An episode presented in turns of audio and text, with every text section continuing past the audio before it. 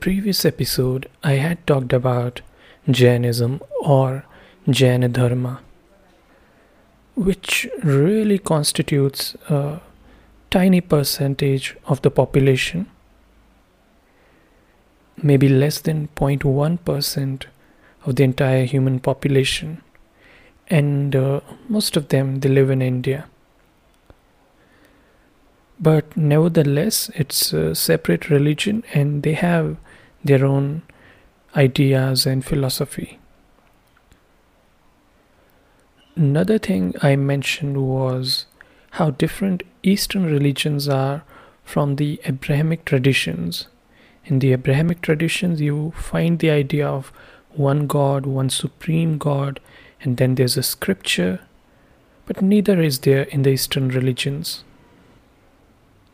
So generally, they're not as strict as uh, some of the Abrahamic beliefs, but we must not forget that the dogmatic factor or the strictness of the religion, it really depends on the followers as well. So today I'm going to talk about Buddhism, and I'm sure it's much widely known in comparison to Jainism, and you can find a lot of similarities in the two. Just like Jainism, there is no idea of God, there is no strict scripture, only teachings of one patriarch, in this case, Buddha. And many people have some misconception about the term Buddha. They think it's just one person, which is not really the case. Buddha is, it's more like a title given to an awakened soul, a liberated soul. And there have been many Buddhas in Indian traditions, in Hindu traditions. But in this case, when we talk about Buddhism, we talk about Siddhartha Gautama, who lived around two thousand five hundred years ago and who gave his teachings to his disciples. And based on his teachings, his disciples, they created this school of thought as we know as Buddhism. So that's really a good starting point for us, for Buddhism. The teachings of Buddha, not the God, not any sacred scripture, just the teachings. And it's also worth noticing that, like many other Indian traditions, the knowledge, it's not really handed down to the students from the teacher. And so is the case with Buddhism. When you study Buddhism, you're not supposed to just take or receive the knowledge from the teacher.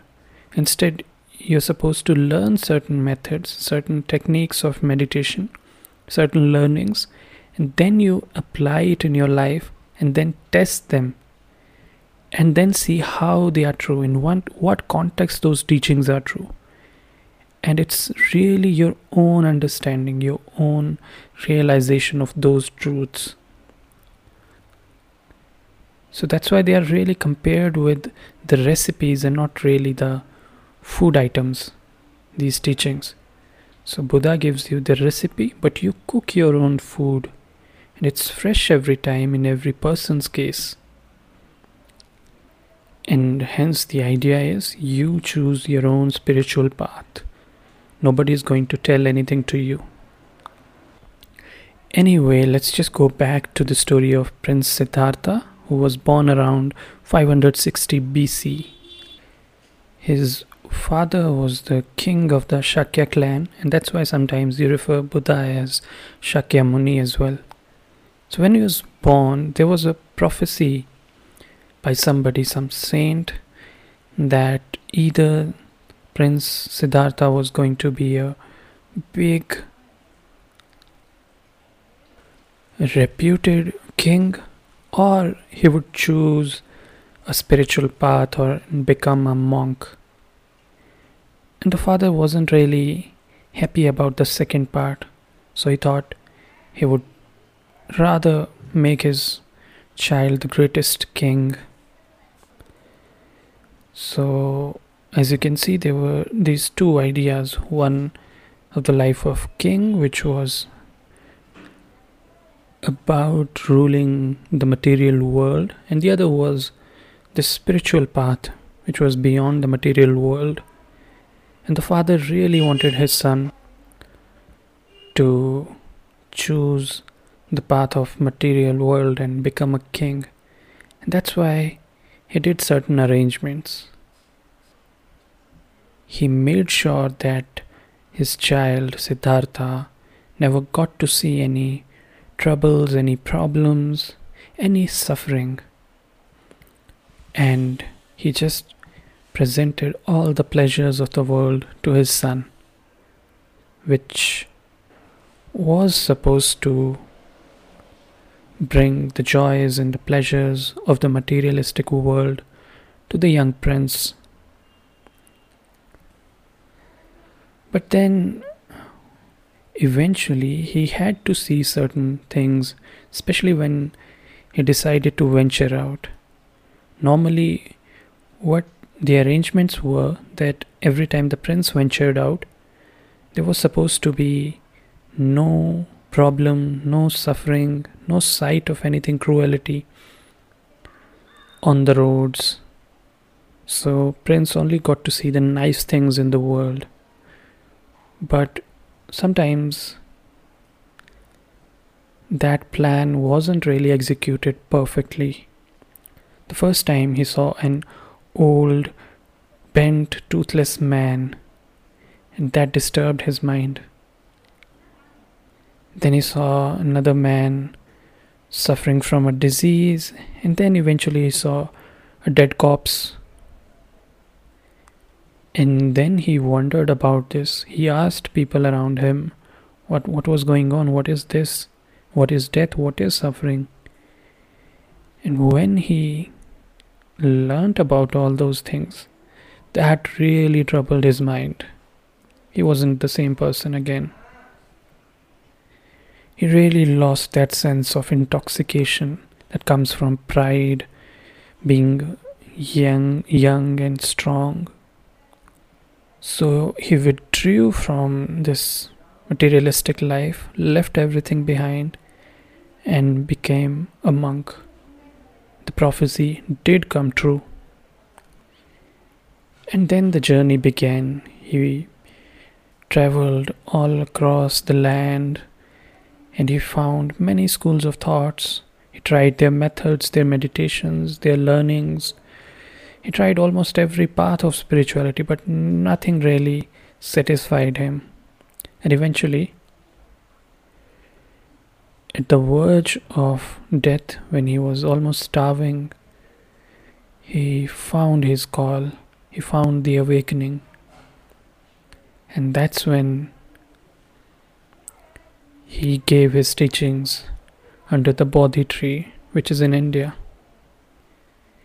And these teachings eventually formed the basis of the religion as we know as Buddhism. And if we just talk about the fundamental, the principles of Buddhism, there are four noble truths which Buddha talked about. They are, first one is there is suffering in the world. Second is, there is a cause behind that suffering. And third one is, this suffering can be ended. And the fourth one is, there's a path that leads to the end of this suffering. As you can see, there is a lot of stress on the idea of human suffering and how that can be cured, which is why you'd find so many practices of meditation, therapies, and in fact much of the religion is devoted to this aspect of life, that is of human suffering. And although much like Jainism, it talks about all the conscious creatures, but there is slightly more stress on human suffering, which is why vegetarianism is not as common in Buddhism as it is in Jainism, or as strict as it is in Jainism. But the idea here is to really work on human suffering. And then of course you can see how the religion expanded, the different the different school of thoughts emerged, such as Mahayana or Hinayana, and then there is Tibetan Buddhism, Chinese, Zen Buddhism, Taoism. There are many schools of thoughts now, but the underlying ideas, they all originate from the teachings of Buddha. So that's just the very basics of Buddhism. If you want to learn it more, explore more books around this religion, you should visit the religion section of Kalampedia dot org, and you'd find plenty of resources. Thank you very much.